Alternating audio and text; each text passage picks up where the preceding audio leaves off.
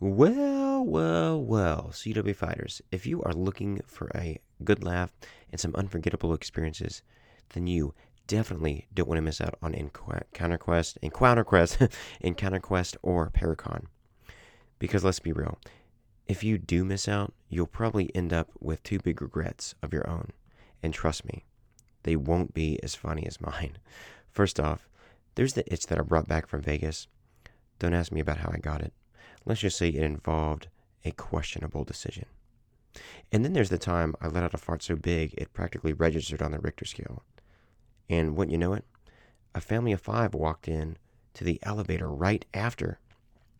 Let's just say the family hasn't been the same since, and I'm pretty sure they added elevator farts to the list of phobias. But let's get back on track, folks. Encounter Quest is April 1st, and Paracon is April 28th through 29th. There will be big name speakers, tons of merchandise, and communities that are so awesome they'll make you forget all about your own dysfunctional family. Plus, there's so much to do. Uh, you will never get bored unless, of course, you're one of those people who finds excitement and enjoyment out of staring at a friggin' wall. So, don't be like me and end up with two big regrets. Get your tickets now and join the fun. And who knows? Maybe you'll even create some hilarious and embarrassing memories of your own. Also, let me tell you about a new exciting way to share your amazing encounters with us. And let me tell you, this is easier than flipping a pancake on a Sunday morning. All you have to do is hop over to our show notes and click on the link. That's it, folks. It's as simple as double tapping that screen, like you're playing a game of whack a mole. Once you're there, just click on the record button and let the magic happen. Whether you're using your phone, tablet, or computer, you can share your incredible stories with us in the comfort of your own home, car, or even the bathroom if that's your thing. And let's be real, who doesn't love a good bathroom encounter story? We promise we won't judge too much. So, what are you waiting for? Click on that link and let's hear those stories. We might even air your story on the show or schedule you in to be a guest on our show. On this episode, we're going to be interviewing Derek P. Gilbert, the man, the myth, the legend. When he's not busy analyzing the news for Skywatch TV, Derek is a devoted Christian, husband, and father. But let's be real, this guy doesn't just stop there. He's also the author of some groundbreaking books that will blow your mind. Bad Moon Rising takes a deep dive into the spiritual forces behind Islam, while The Giant Inception and Last Clash of the Titans will leave you questioning everything you thought you knew about end time prophecy. And if that's not enough, to satisfy your thirst for knowledge, Derek is also co authored Giants, Gods, and Dragons with his wife, Sharon K. Gilbert. This book takes a new spin on end times prophecy by naming the four horsemen of the apocalypse, and Vindication is a deep dive into the ancient cult of the Rephaim. But wait, there's more. Derek has even co authored The Day the Earth Stands Still with Josh Peck, which exposes the occult origins of ancient aliens. I mean, this guy just keeps knocking it out of the park. So, if you want to have your mind blown and your beliefs changed, Derek P. Gilbert is the man you want to listen to. Trust us, you don't want to regret this either.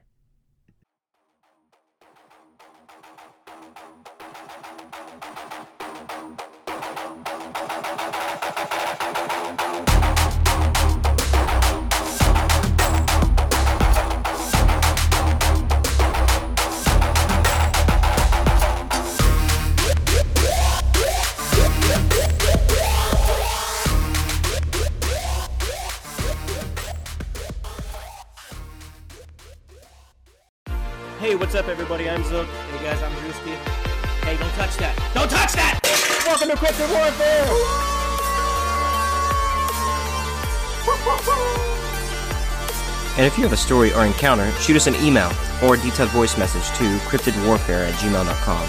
That's C R Y P T I D W A R F A R E at gmail.com.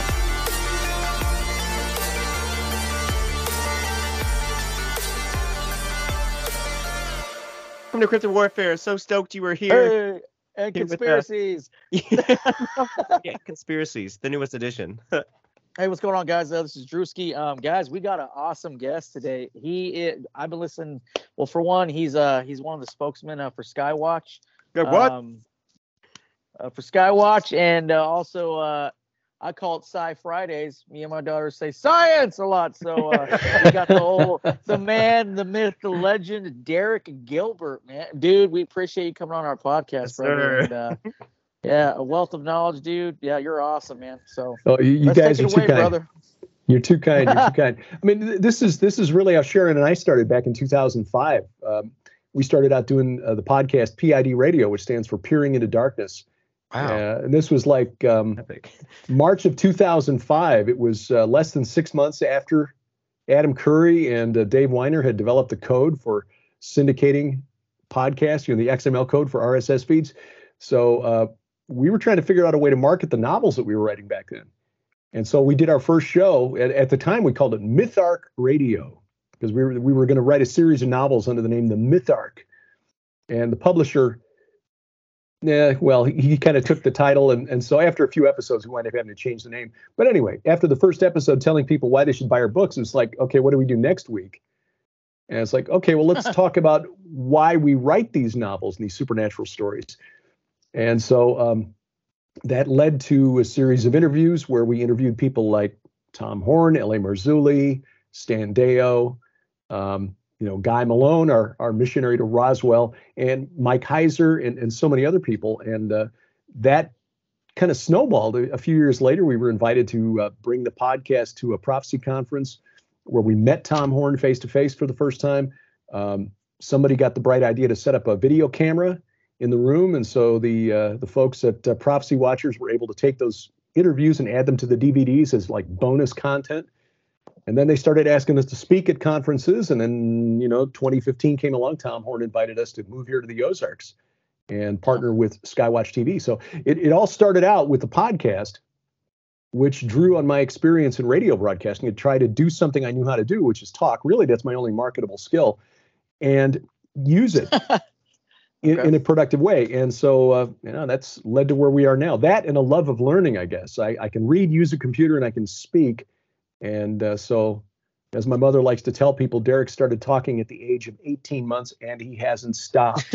So I'm just gr- grateful and thankful that the Lord's found a way to use it. Hey, man, What's so brother. amazing? That, oh, sorry. Oh, you good, man? Go ahead.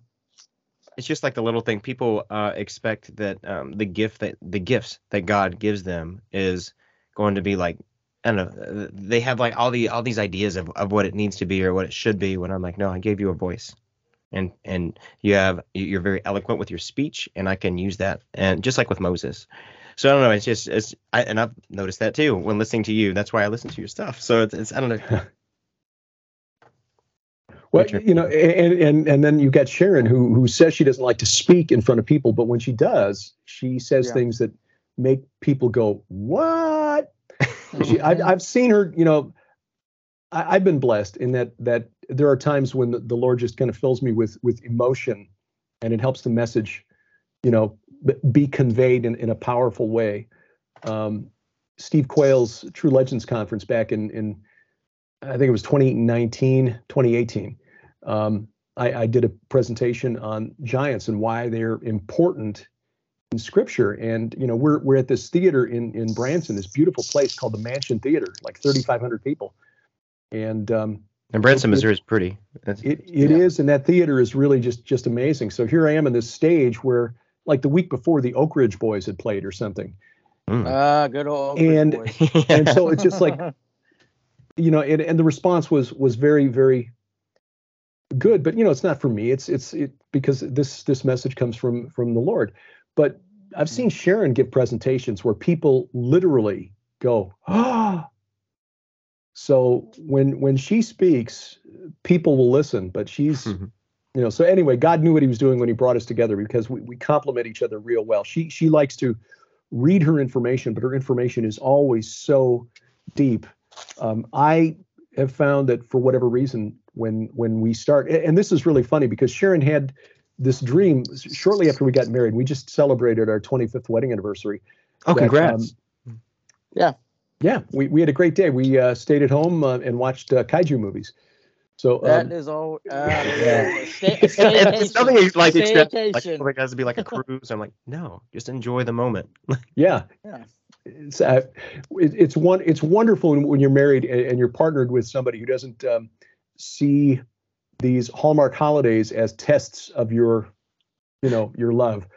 Um, because every day is is another opportunity to uh, express that and share that. So uh, anyway she Yeah, had this dream early on where she saw me she said she saw me preaching to large groups of people and i said that's not going to happen because again early in our marriage and sharon will tell you this we had a discussion about genesis uh, you know and the creation account and at the time i still didn't see any contradiction between genesis 1 and god creating the the, the universe and creating the world and darwinian evolution and because i've got this this debate gene inside of me you know i was a debate team captain in high school for two years.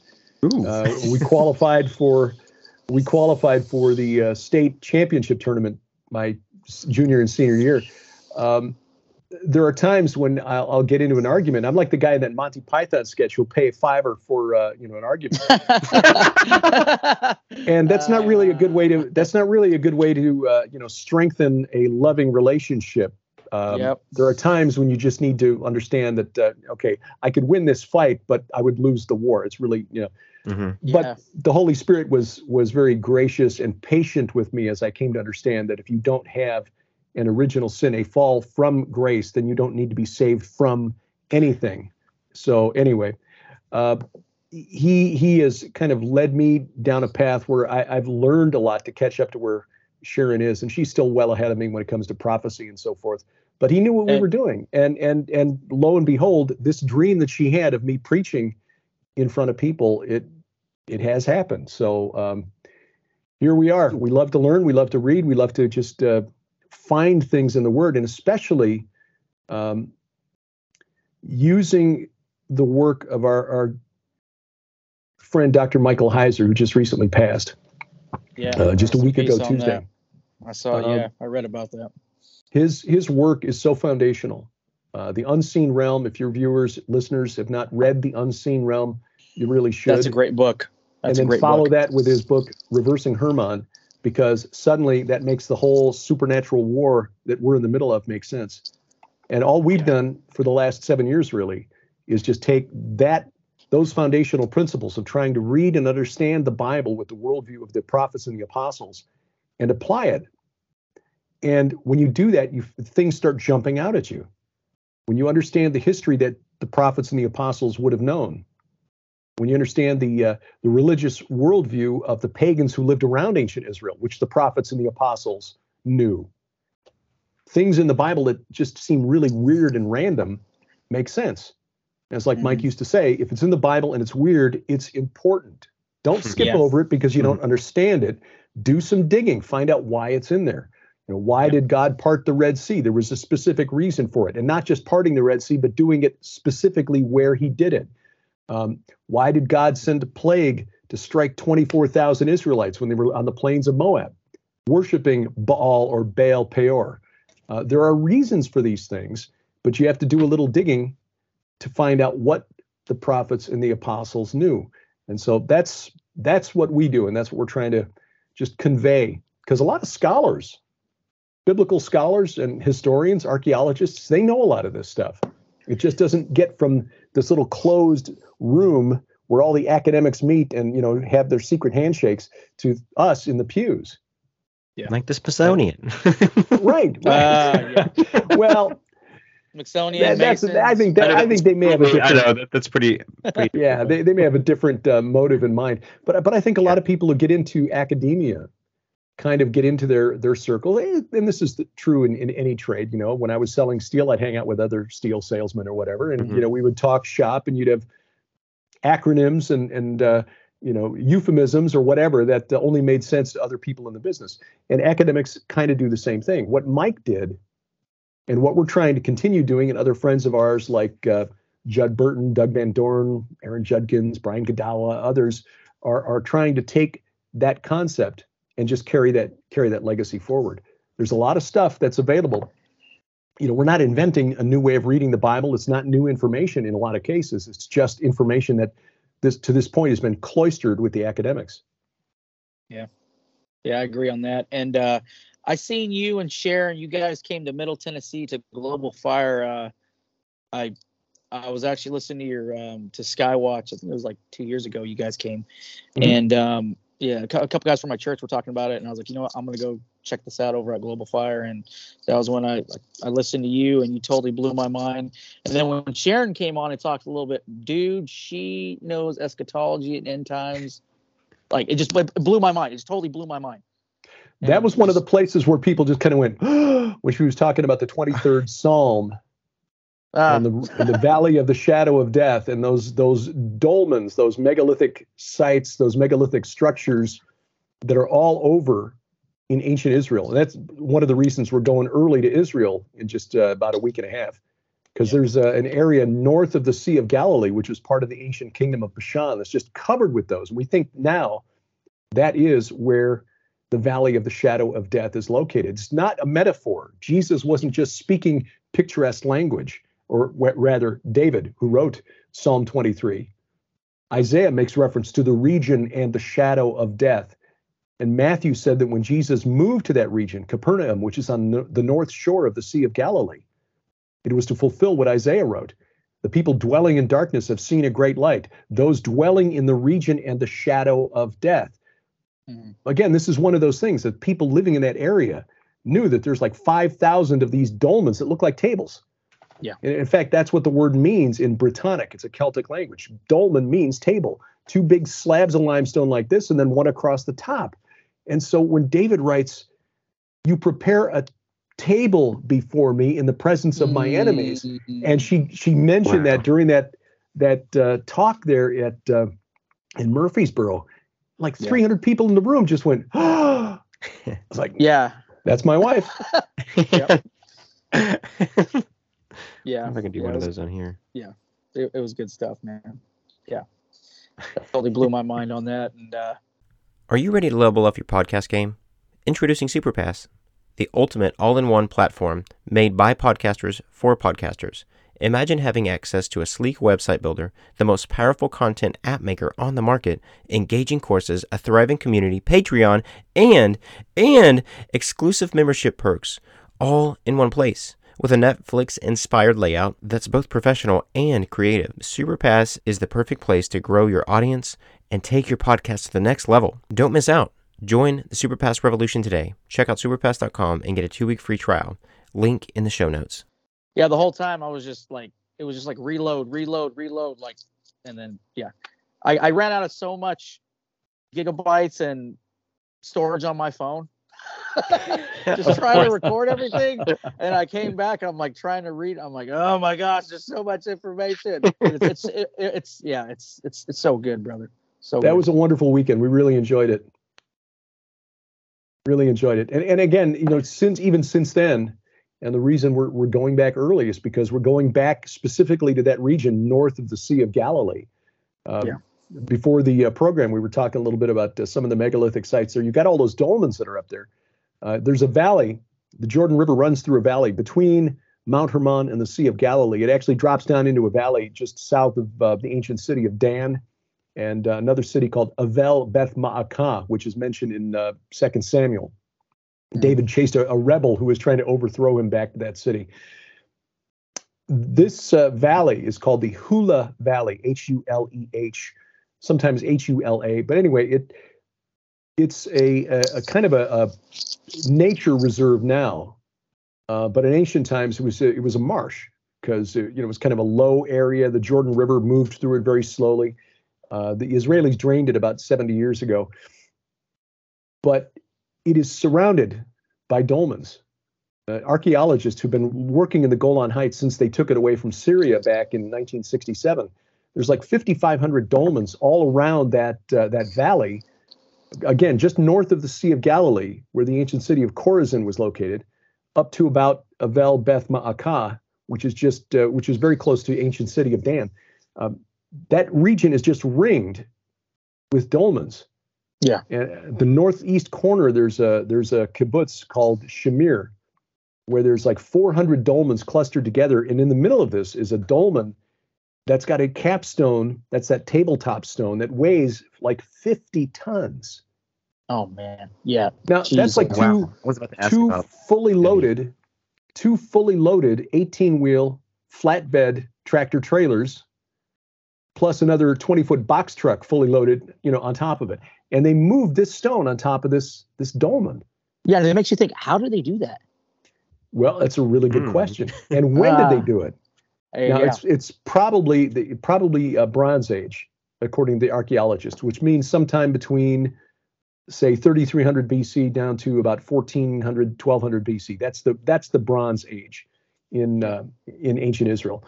When exactly they don't know because tomb robbers over the last 5000 years has basically raided and robbed out all of those dolmens.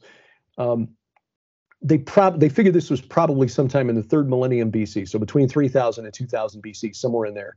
But the bigger question is, why would they do that? Why would you expend the the energy, the manpower, to build these things? Now there are a lot of smaller ones in the immediate area. This one appears to uh, they, they did actually find some human remains in there, two adults and, and a child, I think, if I remember the story correctly. They've Hmm. only they've only excavated it within the last 10 years. Um, and it's one of the few dolmens where they've actually found any kind of markings on the inside. Um, there's a it, it looks like the Indiana University logo, like a like a U with an I. You know, it looks like the the phi in or the psi, the psi. Yeah, and Sharon noticed that because she's an IU grad. Mm. But uh, why did they do it? I mean, this really blew archaeologists away because this was a period in time where the the people living in that area were supposed to be um, pastoralists. They were they were nomads, you know, shepherds and goat herds, and they would uh, you know kind of move around with their flocks. And yet you've got this area where you've got these 400 dolmens, including this massive one with a 50 ton capstone on it, which means you had somebody who was organizing the work crews. Yeah. And somebody who was then providing food and drink for the work crews, because obviously they're not out farming if they're moving all these stones into place. And then possibly defending them against rival groups who might want to take away the goats and the sheep. Who knows? So it's a more complicated civilization than scholars thought, even though they didn't leave any inscriptions in writing that, uh, that have been found. Um, why do it? And why there where Mount Hermon is plainly visible on the northern horizon? You look north of there about 20 miles or so, and you can see Mount Hermon plain as day. So why? Why are all these? Why do you have 5,000 dolmens in the ancient kingdom of Bashan? Now, quick, now, quick, quick Hmm. note. Um, could you, could you explain uh, for the audience that's going to be listening, what dolmens are? Dolmens were these megalithic structures that were built usually from slabs of uh, available stone, basalt or limestone, wherever, you know, whatever was available at hand. Um, again, the word is based on a Celtic or Brittonic word that means table, because they're, they're found all over the world. And the guys who Yeah. named them, uh, 19th century uh, British soldiers, said, "Oh yeah, these are like the ones we saw over in Ireland." So uh, they, you know, so they used a Brittonic word dolmen, and it stuck. Yeah. Usually, the ones that are most familiar are, are the ones with two big slabs as uh, the sides, and then you've got a tabletop across the top. Sometimes they've got uh, slabs on the ends. Uh, some of them in Jordan have a slab on the end with like a removable panel that you know is like a little window. You know, it looks almost like a little cottage. Yeah. Um, and the uh, the age of these things, according to archaeologists, ranges from uh, the beginning of the Bronze Age, about 3300 BC, down to about 1800 BC, which is about the time of Abraham. And uh, it looks like the older Wow. ones are further south, near the uh, uh, near the Dead Sea. But they're concentrated mainly in the Jordan Valley and on the Golan Heights. The Golan Heights alone, which again is mainly the um, the, the ancient kingdom of Og of Bashan. That is Bashan. Um, it's about 5,500 dolmens there, but there's about 25,000 of them all together between the Golan Heights and um, the Dead Sea. And most of Yeah. them concentrate in the in the Jordan Valley. You find them all over the world. They've, they've got them in the Caucasus Mountains. You find them in Korea. You find them in in Ireland and Scotland. And there are some reports that people here in the United States have found them, Kentucky, Montana. But uh, the highest concentration, and certainly you've got them in uh, in Europe, uh, Spain, France, uh, uh, in Scandinavian countries, but most of them, the highest concentration is in Israel. And again, the question is why? Why? the people who build them didn't leave any inscriptions, you know, in memory of Og, you know, and nothing like that. And most of them don't have any human remains inside. Partly, it, it could be that they've been robbed out. It could be that they just weren't used for burials, although that big one there at the Shamir Kibbutz did have some human remains. Um, Dr. Stephen Collins, who's leading a team, even as we're recording this right now in March of 2023, leading a team digging at a site in Jordan called Tall El Hammam. Mhm. This is about eight miles northeast of the Dead Sea. It's on a little hill that kind of sticks out into the valley, uh, would have been the plains of Moab back in the day. It's directly across the river from Jericho. You can see it from Mount Nebo. There were about five, about 1,500 dolmens at the base of this uh, of this hill. It's uh, it's called a tall in Arabic, which is basically a hill that's built up as uh, civilization occupies the site. And um, uh, you know, when you're building with with stone or mud brick, it doesn't last forever. So when things need to be rebuilt, they just kind of level out the site, put in some fill, and then they build on top of it. And so you keep getting a, a hill that gets taller and taller Taller as, and as people occupy the site. Yeah. Well, this this location was occupied continuously from about 4000 BC down to its destruction around 1700 BC, where it was destroyed by an airburst. It appears something in the Mm. sky that exploded over the north end of the Dead Sea and completely flattened this site. Now, bear in mind, it's like 75 feet above the valley. Yeah. And then the citadel, which is the the high point where the king's palace would have been located, is another 75 feet above that. Um, 1,500 dolmens around the base of this site. Now, they estimate that it was destroyed around 1700 BC, give or take 50 years. That's right in the wheelhouse of Abraham and Lot. If you Oh. assume if you assume that the Israelites were only in Egypt for about 215 years, and that the 400 years that uh, the Bible tells us includes the time when Abraham arrived in Canaan, which was under the control of Egypt at that time. Uh, Yeah. so this is the right place. It's got the right evidence, and it's um, you know to to be ancient Sodom. They've been digging Yeah. there now since um, 2005. So this is their 16th season. They had to put it on hold for a couple of seasons because of COVID, but uh, they're back there right now for their final dig season. Although some of the guys involved in the dig are trying to convince the Jordanian authorities to let them continue. Um, in the book that Dr. Collins wrote a few years ago, uh, I think we got a copy of it in 2015, just after we arrived at Skywatch TV. Uh, the book called Finding Sodom. I was kind of scanning through it and, like, just in passing in the early chapter, he said, Yeah, there are more dolmens clustered at the base of the tall than anywhere else in the Jordan Valley. And then he just keeps going. I was like, Yeah. Wait, wait, wait, what? because this is the location that 400 years later or 215 years later, depending on how you do your math. Uh, anyway, in 1446 BC or 1406, when you know the Israelites got there and they were camping in the plains of Moab, um, they were at you know basically right there. Yeah. The stations of the Exodus, the last couple stations of the Exodus before they camped in the plains of Moab. One site was called Ovoth, which means literally spirits of the dead. And the other is Aiha Avarim, which means ruins of the travelers or heaps of the travelers. Hmm. So, okay, why is that relevant? The word traveler, or at least the word that we translate into English as traveler, can also essentially mean one who crosses over or those on the other side.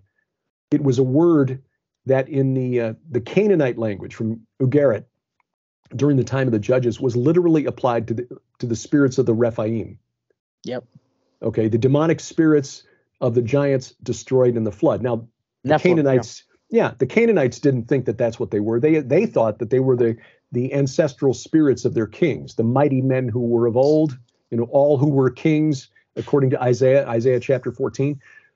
But the Israelites get to this area, the vicinity of Mount Nebo. And again, when you're standing on Mount Nebo, which we'll be doing in in like three weeks, you look towards Jericho. You got the plains of Moab down there. The Dead Sea is off to your left at about two o'clock. At about or the at ten o'clock. At two o'clock, you got this hill that's sticking out into the valley, which was the site of ancient Sodom. So somewhere in here, you got these sites, one named Spirits of the Dead and another named Ruins of the Travelers. We think that refers to the dolmens at the base of this ruined city up on the hill. So when Moses and, and the Israelites got there, it was called Shittim, which means acacias, or Yeah. Avel Shittim, which means acacias of mourning or weeping. There are some scholars who think that Shittim was not down in the valley, the plains of Moab, but it was actually on that hill at Tall El Hammam. A scholar by the name of Nelson Glueck, who's a famed Israeli archaeologist from the 1930s and 40s, he wrote this back in the 40s that Shittim was probably Tall El Hammam. Now, bear in mind, that's like 60 years before the team under Dr. Steven Collins started excavating it and found the evidence that, hey, there's a city here that got absolutely destroyed by a Oh. superheated air blast. So now think about this. I think not. I know. So, so think about this. Moses and the Israelites get there. They find this place they call ruins of the travelers, meaning ruins of the spirits of the Rephaim, these dolmens clustered at the base of this city. They camp up on the hill. And according to the team, because we talked to several of the archaeologists now who work there, uh, that's where the sacred precinct was on the lower tall. The upper tall was where the king lived. The lower tall was this had this sacred precinct, the temple. And they think that's where Moses and the Israelites camped. They may have had the tabernacle right over what was the temple of Baal Peor. And we showed Oh, that, that I was love the it. I love it. That's just but the thing is, the thing oh, is, Oh, man. that's when the Israelites started worshiping Baal Peor. The Bible tells us they yoked Ah. themselves to the Baal of Peor. The young Israelite prince w- took a Midianite princess, and then the Mhm. sight of Moses and all Israel, they were doing something that, uh, in the context of Numbers chapter 21, looks like a fertility rite, if you catch my drift, because Yes.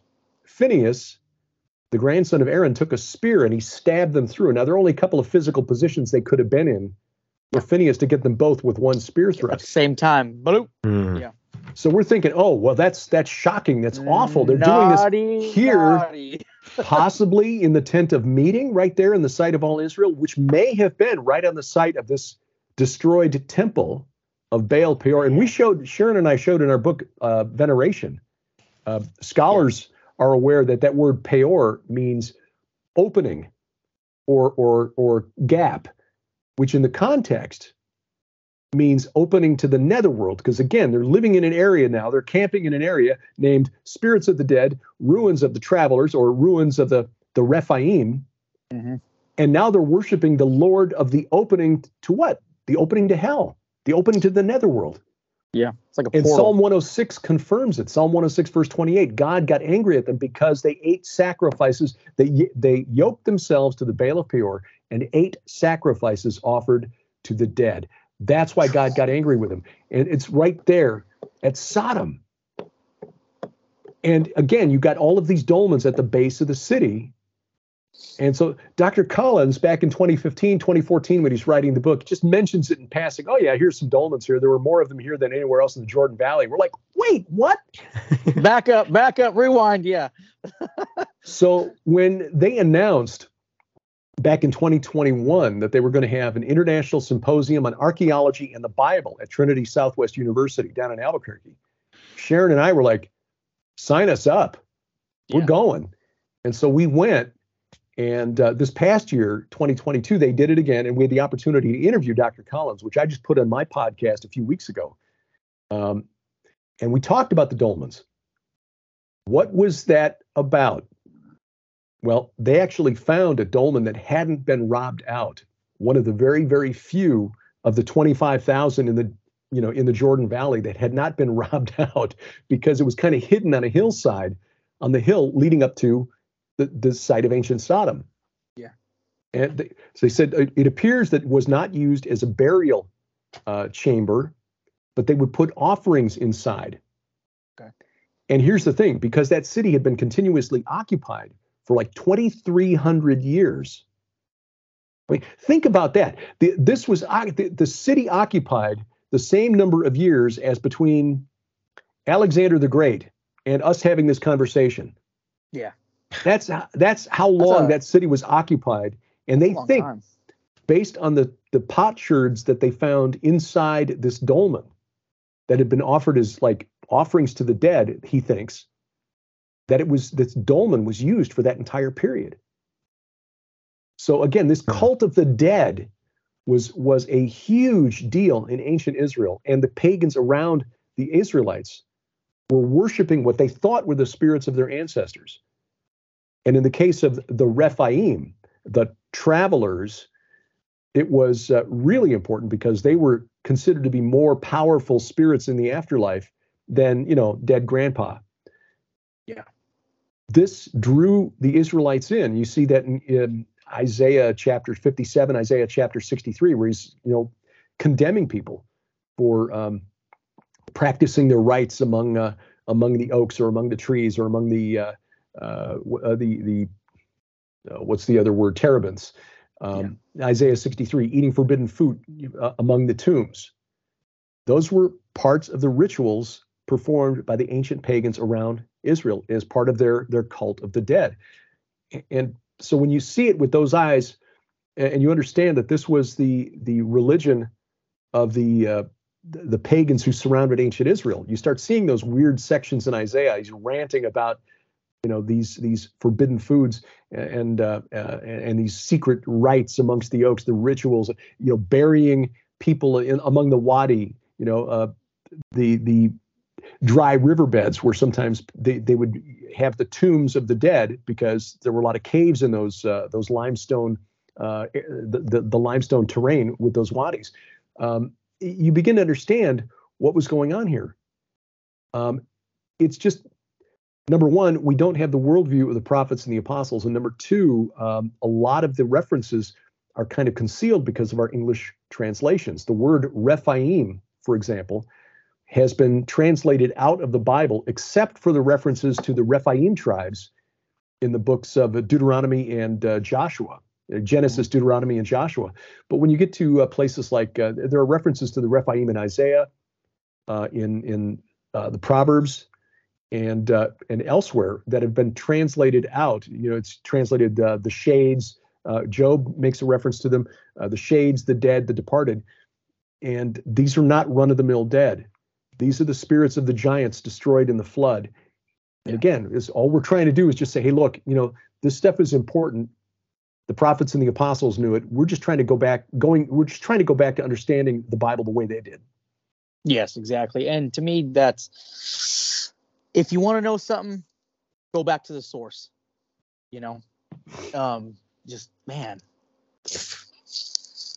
And it means it means having to dig a little bit into the uh, the original language. I mean, there, there are a lot of people who look at this who really just don't want their paradigm shifted, Mhm. Yeah. and because It's most uncomfortable. it, it's it's weird. It's weird. You're telling me that angels actually had sex with human women and created giants? Come on, that sounds like science fiction. Well, no, it but- talks about it in the Bible. Like, uh, like I said, like you never know. You could be entertaining an angel, and right? You know, and But- um, also, yeah, go ahead. The, but but the skeptics will will find ways to get around it. I mean, since the time of Augustine, 1600 years ago, since the time of Augustine, Yeah. the the dominant view among Christian theologians is that the sons of God in Genesis chapter six are the righteous sons of Seth, who commingled with the evil daughters of Cain, and somehow this produced a monstrous race of children. Now that logically that makes no sense. It also ignores the fact that the Hebrew phrase "B'nai Ha Elohim" means supernatural beings. Yeah. The, co- the, the cognate phrase in, in, in similar languages in the ancient world means supernatural beings. It does not mean human men. Yeah, I forgot, man, I forgot what it was, but I don't know if it was you or someone else. I was listening to this podcast, but they're saying that if you if you talk to basically kind of like a standard American Christian, right? You ask them, If you're looking for one of a kind art that is sure to make you stand out from the crowd, then look no further than Drew's Tags. Drewski has created a world of custom art that will take you on a wild ride through sports, space, travel, military, cryptids, and beyond. Whether you're a fan of Bigfoot, a reptilian, conspiracy theorist, or just someone who appreciates a good pun, Drewski has something for everyone. So why settle for a boring old print when you can have a custom creation that is as unique as you are? Reach out to Drewski today and get started on your one of a kind masterpiece. Check out his Instagram link in the show notes. When was the fall? Everyone would naturally say, "Oh, in the Garden of Eden." But to but to like Jewish people and Hebrews and stuff like that, they'll say two things: the fall and also, um, of course, uh, when Satan fell, but also too um, when the fallen angels came down and mated with women and totally just tried to destroy the whole DNA structure. Yeah, You know, Mike. just- He- that was actually a Mike Heiser. Mike uh, Heiser, teaching. yes, So Mike you know, Heiser. credit where it's due, and and also the third one is at the Tower of Babel. yes, the Tower of Babel. That's right. So there were three there were three incidents, the Tower of Babel, where God divided the nations afterward, according to the number of the sons of God. You know, a lot of English translations say number of sons of Israel, but the the oldest what was it? available was it, text in uh, Deuteronomy. Also Psalms 84. Uh, Psalms 8. What was it? 84? Psalm 82, Psalms 82. Ma- yes. right, Yes. which makes reference to the sons of God. And uh, Yeah. though you are gods, all of you sons of the Most High, like men you shall die and Yep. fall like any prince. So yeah, there, there are a lot of weird sections in the Bible that people who don't want to adopt that worldview have to Yeah. try to explain away. And um, yeah.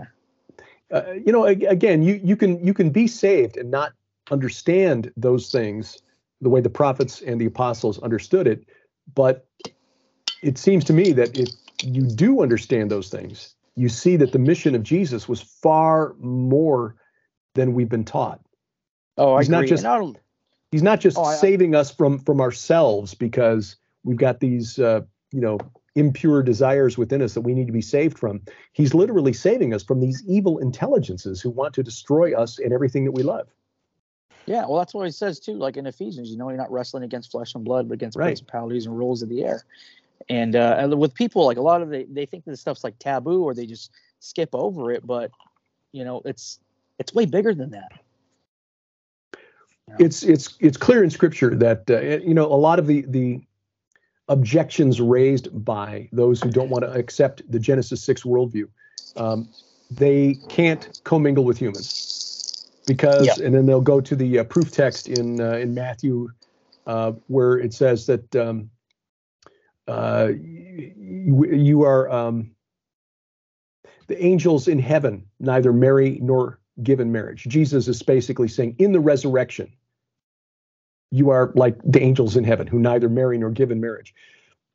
So it doesn't say that angels can't have physical intercourse with humans. It says that in heaven they don't. But the sons of Yeah. God in Genesis chapter That's six were in heaven, which is why Jude Yep. said they they left their first estate, they left their proper dwelling.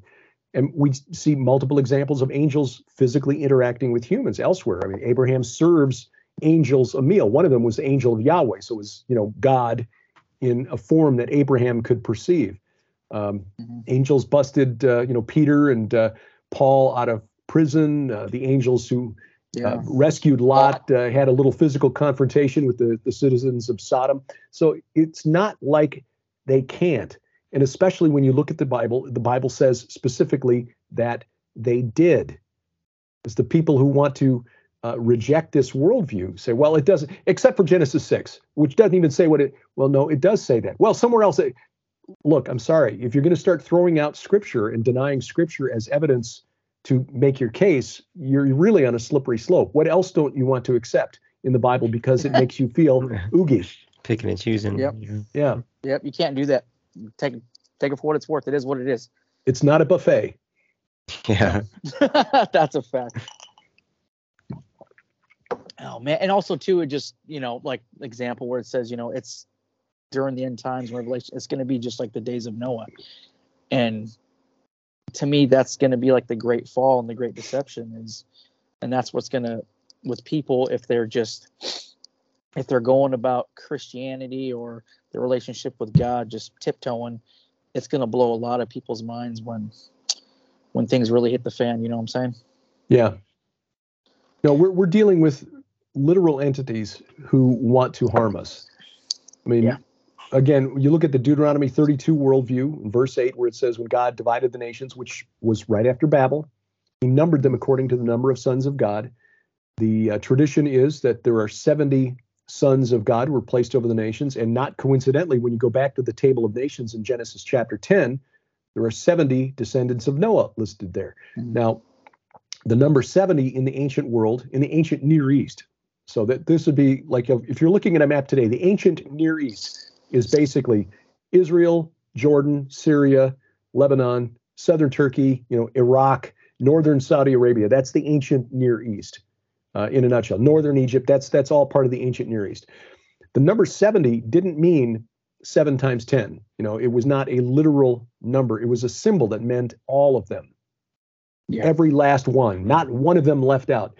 So what Deuteronomy 32 means, then 32 verse 8, is that when God divided the nations, he essentially said, okay, look, Babel was an artificial mountain that was constructed to bring the gods into contact with humanity.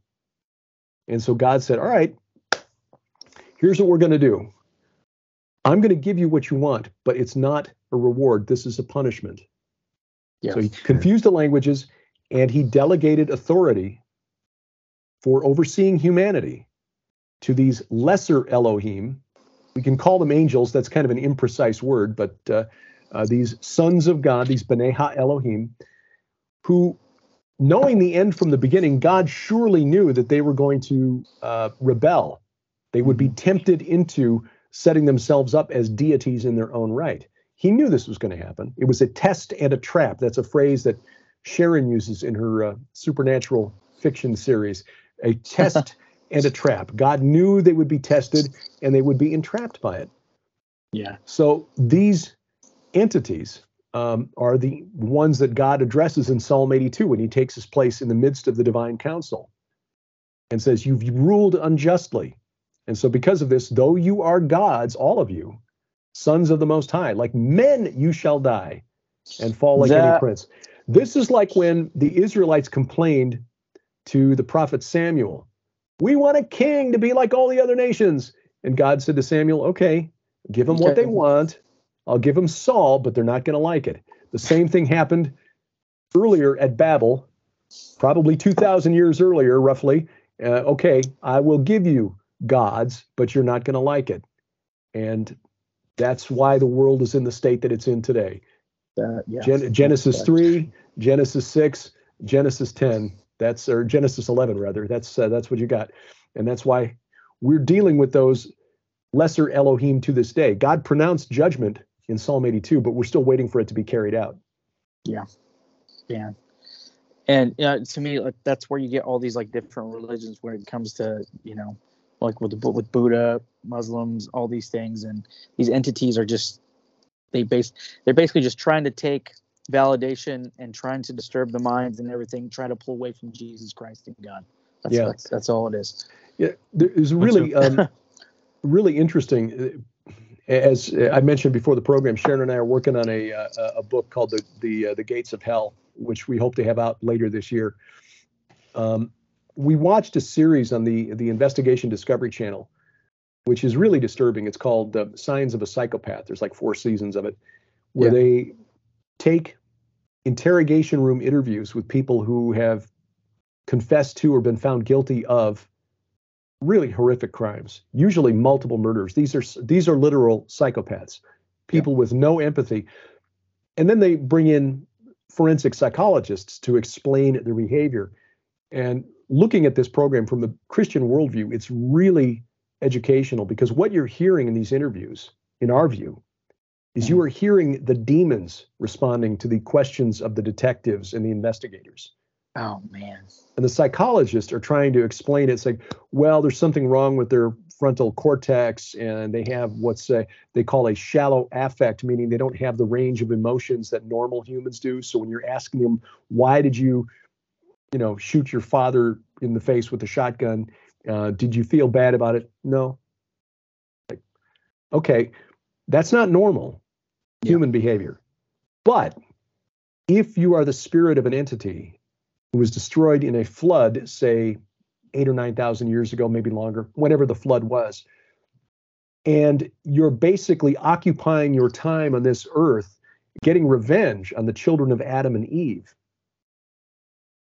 Yeah, okay, that that starts to make a little more sense. The behavior mm. begins to make a little more sense too. The way psychopaths will manipulate people to get what they want. They don't see other humans as people. They No. see them as things to be manipulated to get what they want. And again, that's so abnormal.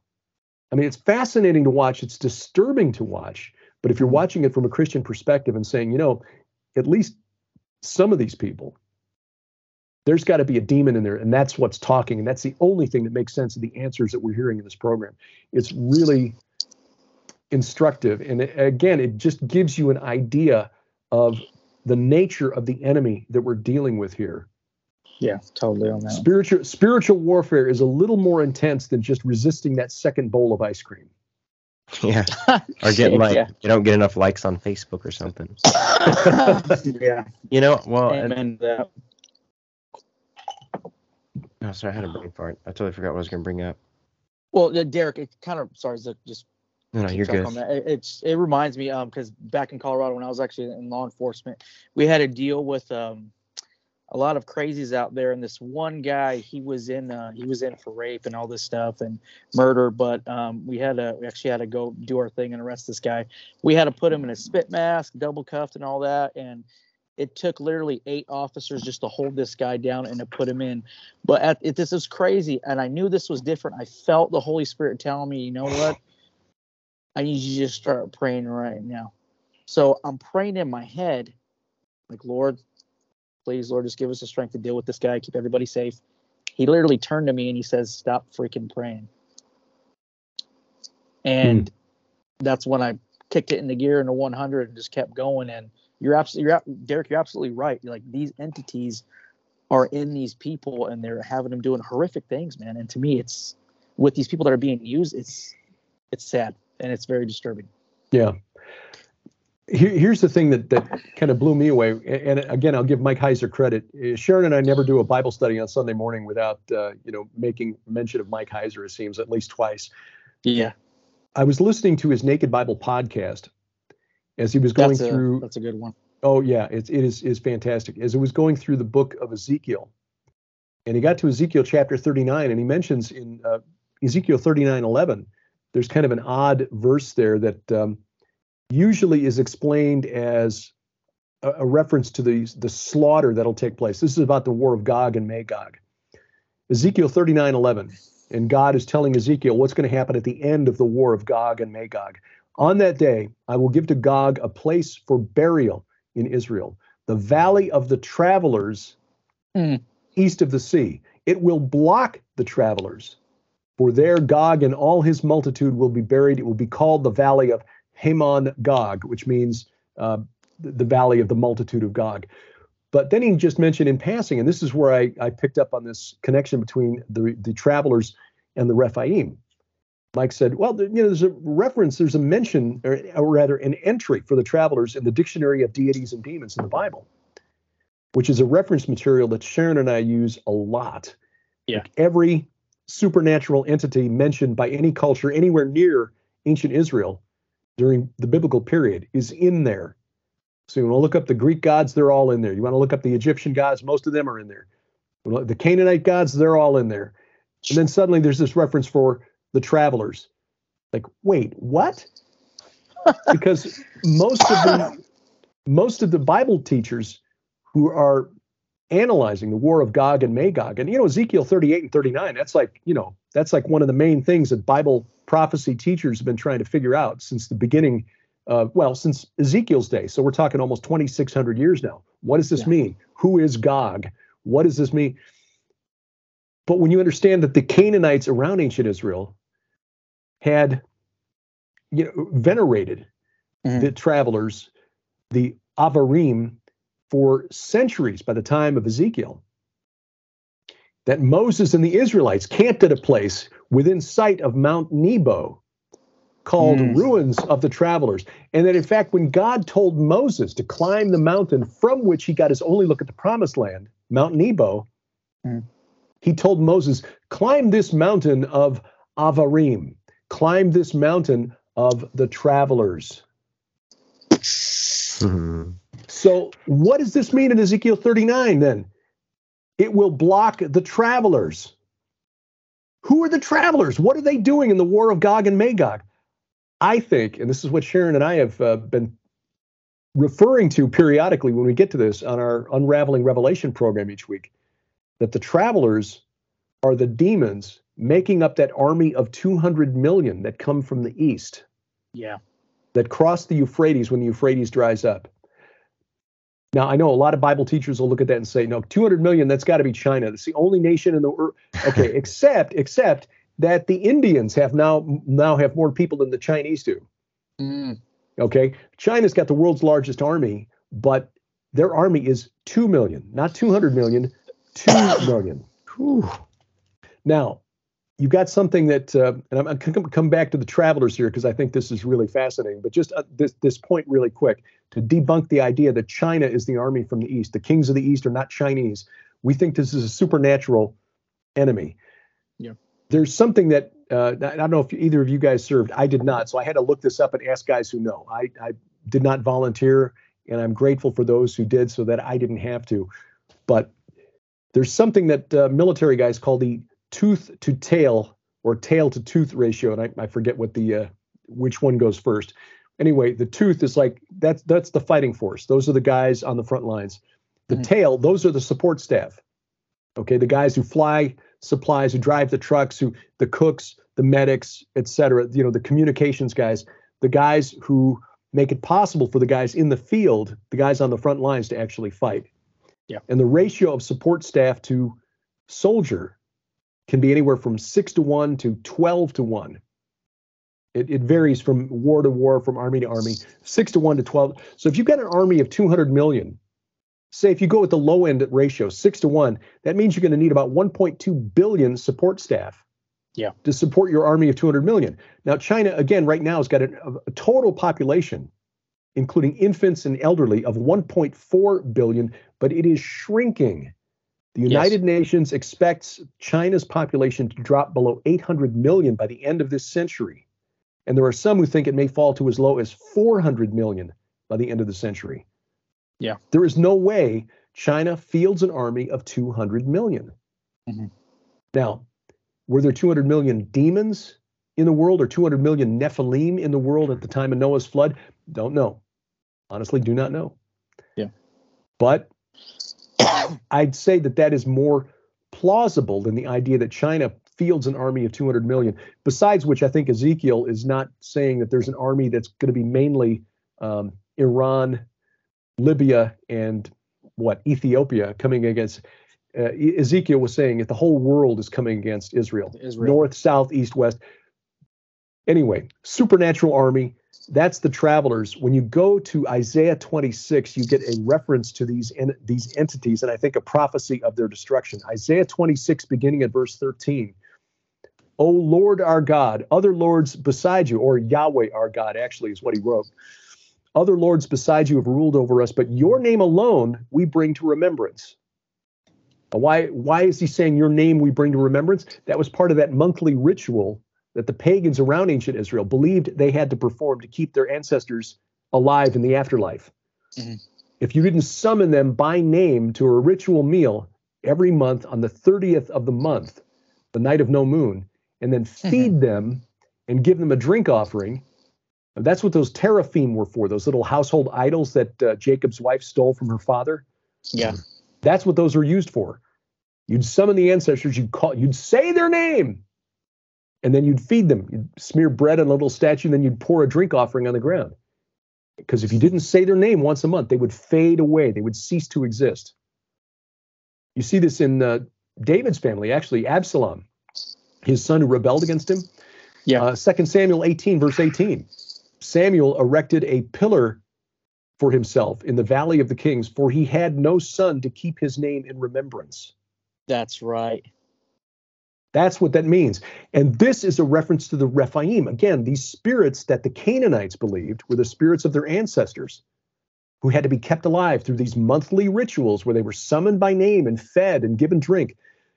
Isaiah is saying, Other lords besides you have ruled over us, but your name alone we bring to remembrance. They are dead.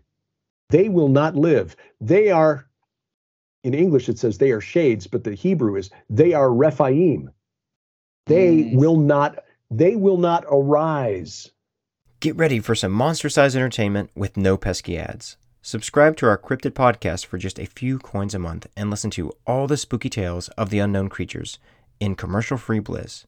It's like having a personal Bigfoot guide without all the foot odor. So, what are you waiting for? Get your subscription now and join the hunt for the truth today. Link in the show notes. They will not be resurrected.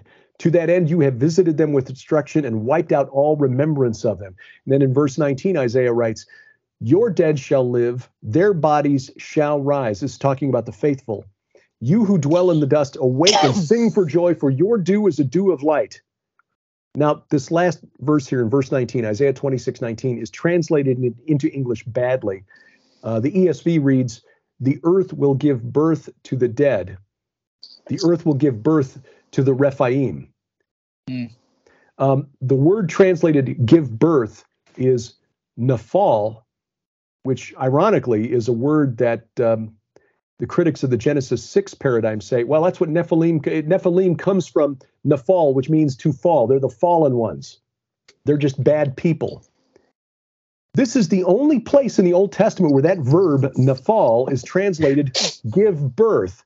When you do a word search for nephal in the Old Testament, everywhere else, it's to fall, fall down, has fallen, will fall, falls down.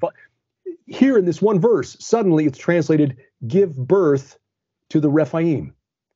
No, no. What it actually means, and this is how it's translated in the Septuagint the land of the Rephaim will fall. Oh, That's really what it means. So, what Isaiah is saying is that the faithful in God, the faithful in Yahweh will arise, but the Rephaim are dead. They will not arise. And the land of the Rephaim will fall. That's what it means. In fact, in the Septuagint, it says the land of the ungodly will fall.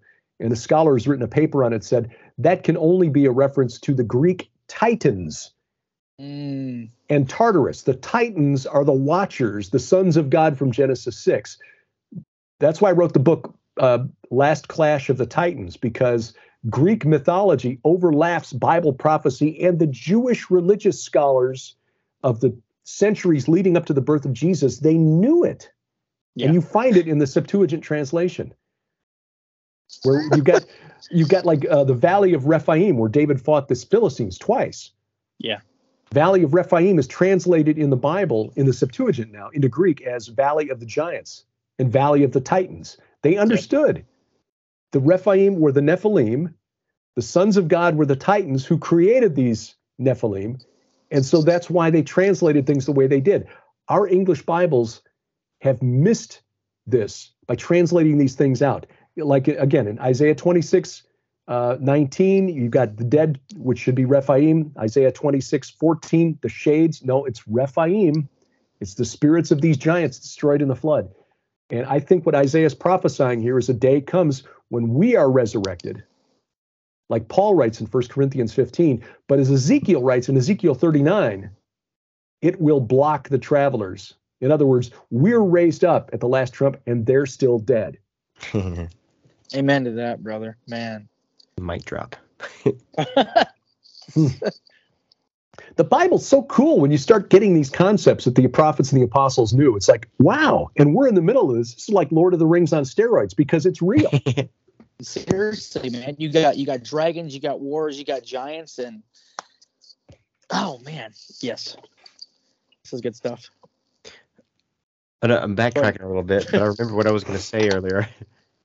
Um, but he was talking uh, whenever we were talking about a, a psychopath and stuff like that because I, I dated one, no joke. Uh, and don't worry, it didn't last very long. She, she was, uh, but but man, it, it's it's so crazy because after I, I became a Christian in June 2009, like man, God, of course, um, as a Christian, you know, God just radically changed my life, and I started to be more observant and pay attention, and um, I just saw like I don't know, st- started looking more into um, medic certain medications and stuff, and certain uh, things they block. Um, just for I don't know. I, I, think I had depression as a kid too. I think I, think it was Zoloft I took.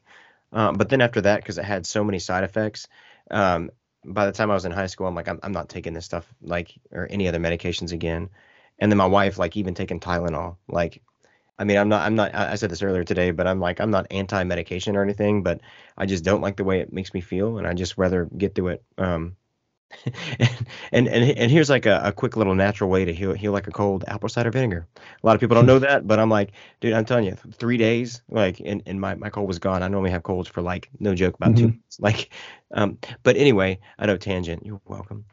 Um, it's it's just so crazy how nowadays it seems. I mean, like suicide, depression. Um, and I know I know some of it is social media, but man, dude, like they, they are they tend to push pills or uh, recreation drugs and stuff like that. And I'm like, that'll right. your senses, and and you'll also be uh, what's the other word? God wants you to be sober minded. Um, and it's just crazy. Like the dude who was hyped up off what was it? Uh, was it bath salts and he hit that other dude's face in Miami? Yeah, in Florida. Yeah, yeah. There, there there've been more more cases than just that one. It's uh, yeah, oh. there, have been a number of those. Oh yeah, I was tracking those for a while. I had a Google News search uh, for literally for the phrase "naked man covered blood," and uh, I still get still get hits like you know once a month. But yeah, there was a period there where that was happening. Um, Pretty it was, yeah, it, it, yeah. It, yeah, yeah. But you know, you've got things now like uh, like uh, that uh, the drug uh, xylazine that they call tranq, where you got uh, people in Philadelphia walking around the streets, l- literally looking like zombies. I mean, number one, they're completely out of it. They're walking, they're like staring at the sky, or they're staring at the, you know, they're hunched over and walking and staring at the sidewalk, or they're just, you know, doing these repetitive motions where they, and because this is an animal tranquilizer that's not supposed to be used by humans, it actually causes open weeping sores Ooh. in the skin, yes. ca- necrotizing the flesh to the point where sometimes, if they're not treated, it requires amputation. So you get these people who are acting like zombies, but they're looking like zombies because these yeah. sores are developing. And it's just, it's horrific. It, Philadelphia has been dealing with this now for a couple of years. There was a YouTube channel that I, I stumbled on, and I thought, I mean, it was so over the top that I literally thought it was a viral marketing campaign for a post apocalyptic horror film like somebody wow. else trying to capitalize on The Walking Dead or something. But no, mm. this is the Kensington neighborhood that I'm familiar with because I used to work in Philadelphia back in 86 and 87. Yeah. And now they're finding it. So they, they tested street drugs in, in Philly about two years ago, and they found that 90% of the drugs on the street in Philadelphia are cut with xylazine, with tranq. Mm. And now it's showing up in New York. About a quarter of the drugs in the street in New York City. It's got out to the West Coast now, where you got San Francisco, which has already got problems with needles and, and human, you know, fecal matter all over. Um, it's showing up there, showing up in Los Angeles. It is horrific. It is horrific. And and these are just a couple of the drugs. I mean, then you got the other side of this, like you're talking about uh, dealing with depression, where people are uh, experts, so-called experts, are recommending psychedelic and psychotropic drugs for uh, treating depression. I mean, really? Yeah, DMT. you, you're going to open the. I bet she's putting a band-aid over instead of going for the root cause. Well, or making it worse by opening people up to spiritual influences. Yep. Wait, okay, it's, we, it's we'll, we'll, give people DMT and open them up to, you know, the spirit realm. What. Right. I, I think that's where we're looking at this 200 million army. It, it may be a group of demonically possessed people in the war of Gog and Magog. The army of Gog which by the way is the Antichrist. You know, Gog yeah. is just the Old Testament form of the Antichrist. His army will be an army of demonically possessed humans, whether it's people who are just soulless because they've been opened up through drugs. Uh, the restrainer has been removed from the world at that point, or it may be, for all we know, could be a, a you know cl- an army of clones who are you know created without souls. I don't know, um, but. I, I, again, I think we're dealing with a supernatural enemy there. We've got to look at the supernatural conflict. And, and I think Isaiah and Ezekiel were pointing to this when they were talking about the shades, the Rephaim, and the travelers. And uh, man, and having this happen, the Valley of the Travelers east of the sea, according to scholars, pointing to that region between Mount Nebo, the mountain of the travelers, and Jericho. Mhm. Isn't it interesting? That's where Moses was buried, according to Deuteronomy. Hmm. And it's also where Elijah was uh, caught up by a chariot of fire and taken up into heaven. Yep. Interesting. Very interesting. It, well, yeah, when you were talking about those psychotropic drugs and everything, it kind of reminds me of I think it was back in the early 2000s in Russia. It was a drug called crocodile. Yep. Oh, People crap. were like ejecting themselves, and it looked like they were like zombies. Their skin was rotting away, and yeah, it's just it was a mess. Well, that's what that's what's happening in Philadelphia, and now it's spreading to other cities here in the U.S. Oh man. Oy, it's like It's a spiritual thing. It's a spiritual thing. It's not. It's uh, and, and spiritual you know warfare, hands down. right. Well, I remember uh, through just just a lot of research I've done for so many years, and people who I've chatted with um, who've had alien encounters and stuff. Um, and some of those people, like like one, she was a galac- galactic im- empress. Yeah, you or- said no. She was a galactic ambassador. Ambassador, something like that. Yes. Um, but it's like they had to be on some. I, I don't think she mentioned this, but um, some of them they'll have to be on a certain substance, um, and and they'll be visited by the ones who call themselves the travelers. Not every time, but um, they'll refer to them as that. And and then what's another one? Um, yeah, it, it's it's like something um, that I guess a witch doctor or maybe uh, like an Indian medicine. doc- I don't know if that's a, that's a witch doctor as well. But anyway, it, it's another way to, to make you high. I don't know if you drink it or if you just inhale it. Um, a- and, yeah, like it, it's so weird, like just hearing some of the experiences. What, what's what's funny, uh, you know, and I can laugh about it now. At the time, I was really aggravated. Um, Sharon and I were on the uh, the Jim Bakker show um, Mm. about a year and a half ago, and we, we're on fairly frequently. In fact, we're going to be on again next month. Um, and we've gotten to know them. You know, I will confess when we first were invited, you know, Tom Horn had become friends with the Bakkers, and so we trust Tom. But all I knew about Jim Bakker was what I knew when I was in the mainstream media back in Philadelphia, 86, 87. That was about the time that he was going through his very public humiliation. Um, Mm. We we have since learned that some of those things that were put out in the press and reported by the press, and we should know this by now after you know Yeah. Donald Trump uh, back declared for president in 2015. If we haven't learned Fake now news. that the mainstream Fake media, right, exactly, we should, you know, it's it's like we we want to. Okay, the, the media is fake when it's talking about Trump, but when it comes to, you know, uh, Jim Bakker, a lot of people still want to believe that stuff. Um, I'm thankful that my mother doesn't know some of the things I was doing 35 years ago, much less the whole world. So yeah. um, anyway, um, we were on a program with Josh Peck, and we were talking about um, his documentary on. Um, uh, uh, it was on the UFO phenomenon.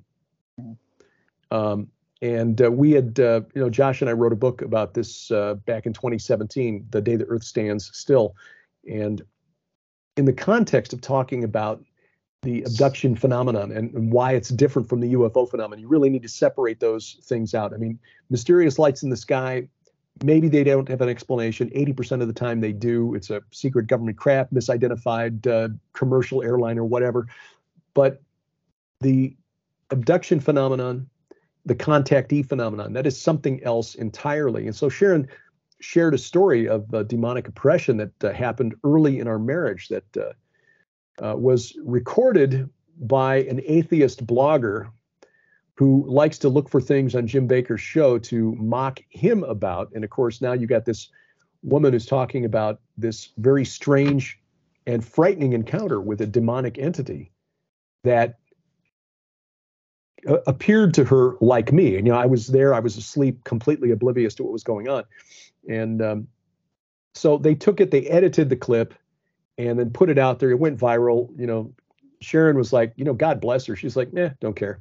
Um, you know, James counted all joy when, you know, okay, great. But, you know, here I'm watching social media um, turning my wife into a, a uh, you know, the object of, of ridicule. And that was, that was hard to deal with. But um, people who deal with these encounters, who have to deal with these entities. This is exactly why they don't want to come forward. Yeah. Because they're really cool. afraid of getting the kind of now, you know, Sharon caught it a lot worse than most of those folks will because uh, you know, it was on the Jim Bakker show and this Yeah. prominent atheist got it. And and here's the thing that made me laugh is that one of the reasons this story went viral is because Joe Rogan picked it up and retweeted it. Mhm. Okay, now Joe Rogan's got what 1.5 million followers on Twitter or something like that. Um, Yeah. But Joe Rogan has people on his program like Graham Hancock openly talking about doing ayahuasca. In other words, taking DMT and Yep, going DMT, into the yeah. spirit realm That's what it was. to see these entities. It's like, Yeah. wait a minute. Now, wait a minute, Joe. If you're going to mock my wife for this, you know, at least bring me on the program so I can say, what the hell are you doing with DMT? You're doing the same. You're inviting these things in. Yeah. You're she rebuked it in the name of Jesus. And so you're going to make fun of her. While at the same time, you're telling your millions of followers they should be doing this. Well, okay, yeah. Now, now that I've cooled down, I can step back and say, well, okay, we can see why this happened. It's because he's not serving the one who spoke the universe into existence, who willingly went to the cross and shed his blood to redeem Joe and all of us who accept that historic fact of the resurrection from the grip of these entities that he's openly trying to contact through DMT. Yeah. And so, you know, rather than getting angry at Joe Rogan and this, uh, you know, this happy atheist uh, blogger at uh, Troll. originally clipped clipped the video, pity them Yep. Pray for as him. Yeah. Jesus pitied those who put him on the cross. Father, forgive them, for they don't know what they're doing. Yeah, and that's the thing, you So- know, like you said, you know, it's it's I I catch myself doing that too. It's it's hard Mhm. to expect non-Christians to act Christian. You know, they're lot, you know, Yeah, it is what it is. Yeah. And But- it, it is funny because they, they want to tell us how we're being bad Christians. Like, Come on, dude. Like, you know, if you're you don't even know off you standard. You're not even about that life. Don't you're going to talk, you teach know? me teach me about a worldview that you just reject. Okay.